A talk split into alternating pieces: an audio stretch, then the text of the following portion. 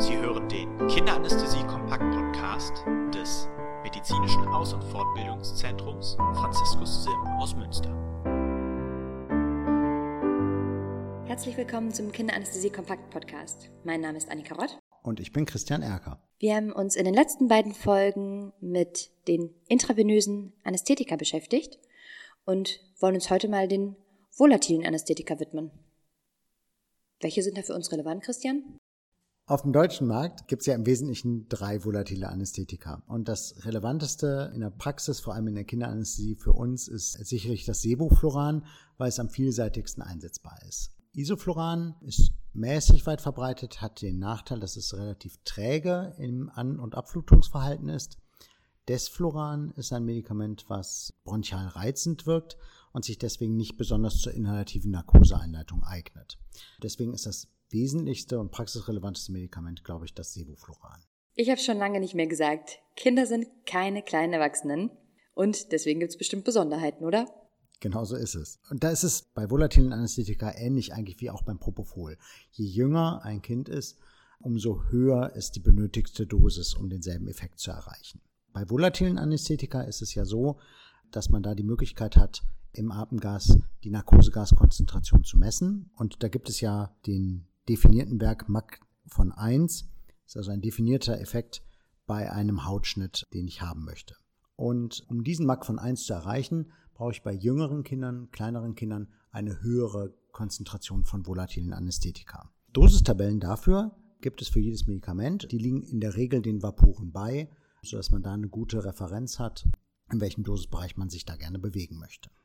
Ganz besonders bei Säuglingen ist dabei, dass auch in höheren Konzentrationen von volatilen Anästhetika kaum Atemdepression eintritt, wenn man es als Monoanästhetikum nimmt, denn Atmung und Spontanatmungserhalt ist ja ein lebensnotwendiger Reflex. Das, ist ja das Einzige, was die kleinen Säuglinge gerade wirklich beschäftigt, ist Luft zu holen. Das heißt, der ist auch schwer nur mit volatilen Anästhetika zu unterdrücken.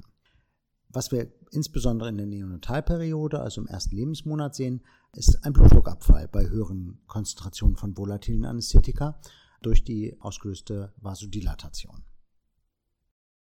Besonders ist ja, dass man bei Kindern eine Maskeneinleitung machen kann. Und vielleicht kannst du einmal zusammenfassen, wann man das machen kann und wann man das nicht machen kann. Mhm. Wichtig ist erstmal zu wissen, wann man keine inhalative Maskeneinleitung mit volatilen Anästhetika machen sollte. Und das sind vor allem Kinder, die nicht nüchtern sind oder die ein erhöhtes Aspirationsrisiko haben. Da zählen auch traumatisierte Kinder dazu. Ab dem Zeitpunkt des Traumas ist die Magenentleerung verzögert.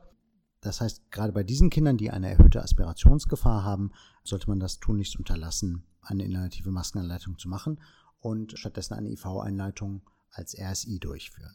Insbesondere bei elektiven OPs ist es ja ein gangbarer Weg. Genau so, gerade bei elektiven OPs, geplanten Operationen, fehlenden Hinweisen auf einen erwarteten Atemwegsproblem und einem ausreichend kompetenten Team, das ist einer der wesentlichen Teamaspekte, die damit reinspielen, kann man das durchaus machen. Immer dann, wenn ich Atemwegsprobleme oder Aspirationsrisiko habe, sollte ich es halt nicht machen. Was so in der Praxis tatsächlich ein häufiges Problem oder ein immer wiederkehrendes Problem, möchte ich eher sagen, ist, ist, dass eigentlich das Team sich sicher ist, wir möchten gerne eine IV-Einleitung machen, aber beim ersten Mal klappt das nicht mit dem IV-Zugang und das Kind weint und sind alle irgendwie gestresst und unzufrieden und dann wechselt man dann doch zur inhalativen Einleitung, obwohl man das eigentlich gute Gründe hätte, das nicht zu machen. Okay, also ein Verfahrenswechsel, obwohl man sich was anderes vorgenommen hat. Genau. Das sollte man nicht machen, sondern dann sollte man auch, wenn das gerade unangenehm ist, eher auf die Sicherheitsaspekte zurückgehen und beim Plan bleiben.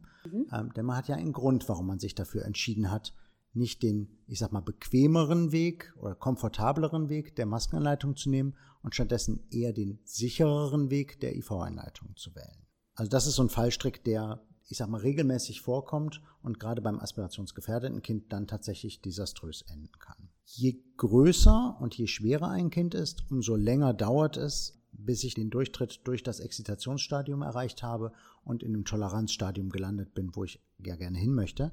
Das heißt, je größer und je schwerer das Kind ist, umso länger dauert es und umso länger dauert die Exzitationsphase und umso gefährlicher ist auch diese Situation.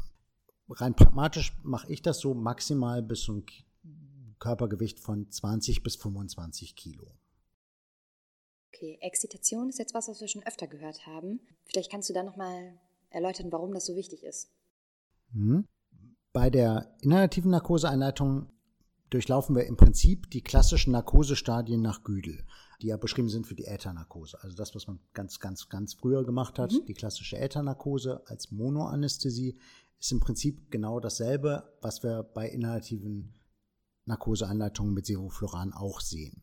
Diese einzelnen Narkosestadien kann man voneinander differenzieren, die kann man auch sehen und erkennen und man kann rein klinisch schon sehen, in welchem Stadium man gerade ist. Das ist anders als bei der IV-Einleitung, wo man diese Stadien zwar auch einen kurzen Moment durchläuft, wo sie aber so schnell durchlaufen werden, dass man sie häufig nicht mehr explizit voneinander abgrenzen kann. Das erste Stadium ist ja die Analgesie, also Schmerzminderung. Das zweite Stadium nach Güdel ist das Exzitationsstadium und das ist das, was wichtig ist für uns oder wo wir vor Respekt haben sollten in der Kinderanästhesie. Das dritte Stadium ist das, wo wir gerne hin möchten, das Toleranzstadium. Und das vierte Stadium ist die Asphyxie. Das ist dann schon wieder ein bisschen zu tief, da möchten wir nicht mehr hin. Genau. Und wenn wir jetzt die Exzitation uns nochmal angucken, das ist also ein Stadium, was charakterisiert ist durch eine rasche, schnelle Atmung, weite Pupillen, Tachykardie, aber vor allem eine Hyperreflexie. Also alle autonomen Reflexe sind besonders leicht auslösbar und da sind besonders für uns Laryngo- und Bronchospasmus, aber auch motorische Entäußerungen und Abwehrbewegungen, also unkontrollierte Abwehrbewegungen und beim nicht nüchternen Kind auch möglicherweise die Auslösung von Erbrechen. Durch die Magenkontraktion. Genau. Das ist also ein Stadium, da möchte man nicht viel machen, da möchte man alle möglichen Reize und mögliche Trigger für Reflexe möglichst unterlassen und einfach nur schnell durch dieses Stadium hindurchkommen. Also wir möchten möglichst schnell in das nächste Stadium, Toleranz kommen. Und wie macht man das praktisch? Wie man möglichst schnell durch die Exzitation durchkommt. Ja. Das ist ja unser Ziel. Also ja. wir möchten uns möglichst kurz im Exzitationsstadium aufhalten und möglichst rasch eine Ebene tiefer in das Stadium 3 Toleranz kommen. Und da gibt es ganz viele verschiedene Techniken für. Möglichst schnell ist das ganze ja, wenn ich mit möglichst hohen Gaskonzentrationen tief einatme und möglichst viel von der Lungenoberfläche benutze zum Gasaustausch. Mhm. Also theoretisches Konstrukt, ein komplett mit 8% Sevofluran vorgefülltes System. Ich setze die Maske tief auf und das Kind atmet maximal tief ein. Klingt in der Theorie erstmal gut. Genau, man nennt das Single Breath Induction. Das kann theoretisch auch funktionieren, also mit einem einzigen tiefen Atemzug direkt eine hohe Gaskonzentration zu erreichen. Das Problem ist die Kooperation dabei. Das ist halt sehr unangenehm, eine hohe Gaskonzentration mit einem tiefen Atemzug einzuatmen.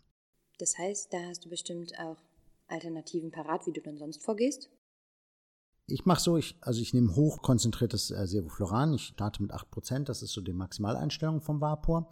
Wohl wissentlich, dass Konzentrationen über 6% auch schon bronchial reizend wirken können und Husten auslösen können. Ich versuche die Maske mäßig dicht aufzusetzen und das Kind zum tiefen Einatmen zu bewegen. Und das ist unangenehm und man muss das so psychologisch irgendwie geschickt verpacken. Da gibt es verschiedene Tricks für. Welcher funktioniert, muss wieder jeder für sich selber ausprobieren. Was man so machen kann, ist, man kann das spielerisch verpacken, man kann die Maske vorparfümieren, Geruchsstoffen, Geruchssprays. Es gibt die auch schon industriefertig, mit verschiedenen Gerüchen. Hm? Wonach riechen die dann? Also bei uns sind gerade Erdbeer und Cola ganz hm? en vogue. Es gibt aber auch Vanille, Schokolade, ist eher so für die weihnachtliche Saison. Ich würde Apfel nicht weiterempfehlen gibt auch Banane. Also es gibt verschiedene Duftstoffe, die man da einsetzen kann. Okay. Der Kreativität sind quasi keine Grenzen gesetzt. Und was man mit den Kindern ganz gut spielen kann, ist irgendwie Pusten. Luftballon aufpusten, hat jedes Kind schon mal gemacht. Seifenblasen kennt man. Wenn ein Kind kräftig pustet, muss es ja auch immer vorher einmal tief einatmen, damit es kräftig pusten kann. Und Pusten durch den Mund hat den weiteren positiven Effekt, dass man ja durch den Mund pustet. Dabei umgeht man zum Teil den Luftstrom über die Nase und riecht die unangenehme Konzentration von dem Gas dann nicht. Also du meinst, wenn man über den Mund auspustet, dass man dann auch einen tiefen Atemzug durch den Mund nimmt? Genau, unterbewusst, Nase. ohne dass man es eigentlich explizit gesagt hat, aber das ist so ein Automatismus, der häufig ganz gut funktioniert. Angenehmer ist, wenn man die Gaskonzentration langsam steigert. Es gibt manche Kliniken, die machen das, dass sie die Gaskonzentration nicht mit 8% starten, sondern ansteigende Konzentrationen vom Sevofluran wählen. Das dauert dann länger, man ist auch länger in der Exzitation. Das ist nicht so unangenehm vom Geruch, man wird also nicht direkt von dem hochkonzentrierten Sevofluran sozusagen erschlagen. aber äh, man hat halt auch einen deutlich langsamen Wirkantritt und einen deutlich längeren Aufenthalt im Exzitationsstadium, was wir ja eigentlich gerne vermeiden möchten. Dann würde ich sagen, an dieser Stelle können wir zusammenfassen. Praxisrelevant unter den volatilen Anästhetikern ist auf jeden Fall das Sevofluran, weil es auch sehr vielseitig ist, mhm. vielseitig einsetzbar ist. Bei der Maskeneinleitung bei Kindern sollte man vor allen Dingen wissen, wann man es nicht machen sollte. Und vielleicht manchmal leichter gesagt als getan, Exzitationsphase möglichst kurz halten, um ins nächste Stadium Toleranz zu kommen. Und ich finde, da hattest du nochmal angesprochen, da ist die Kooperation mit dem Kind besonders wichtig. Ich erinnere mich da gerade an unsere Folge zu den psychologischen Aspekten, die wir gemacht haben. Genau, das war Folge 11. Dass man ja da das Kind auch vorbereiten kann auf eine Maskeneinleitung. Genau, damit kann man dann vielleicht nochmal mehr Kooperation für dieses Verfahren noch gewinnen. Dann würde ich sagen, wir hoffen, euch hat die Folge gefallen. Falls ihr Fragen habt, Anmerkungen, dann schreibt uns gerne eine Mail an podcast.sfh-münster.de und abonniert uns.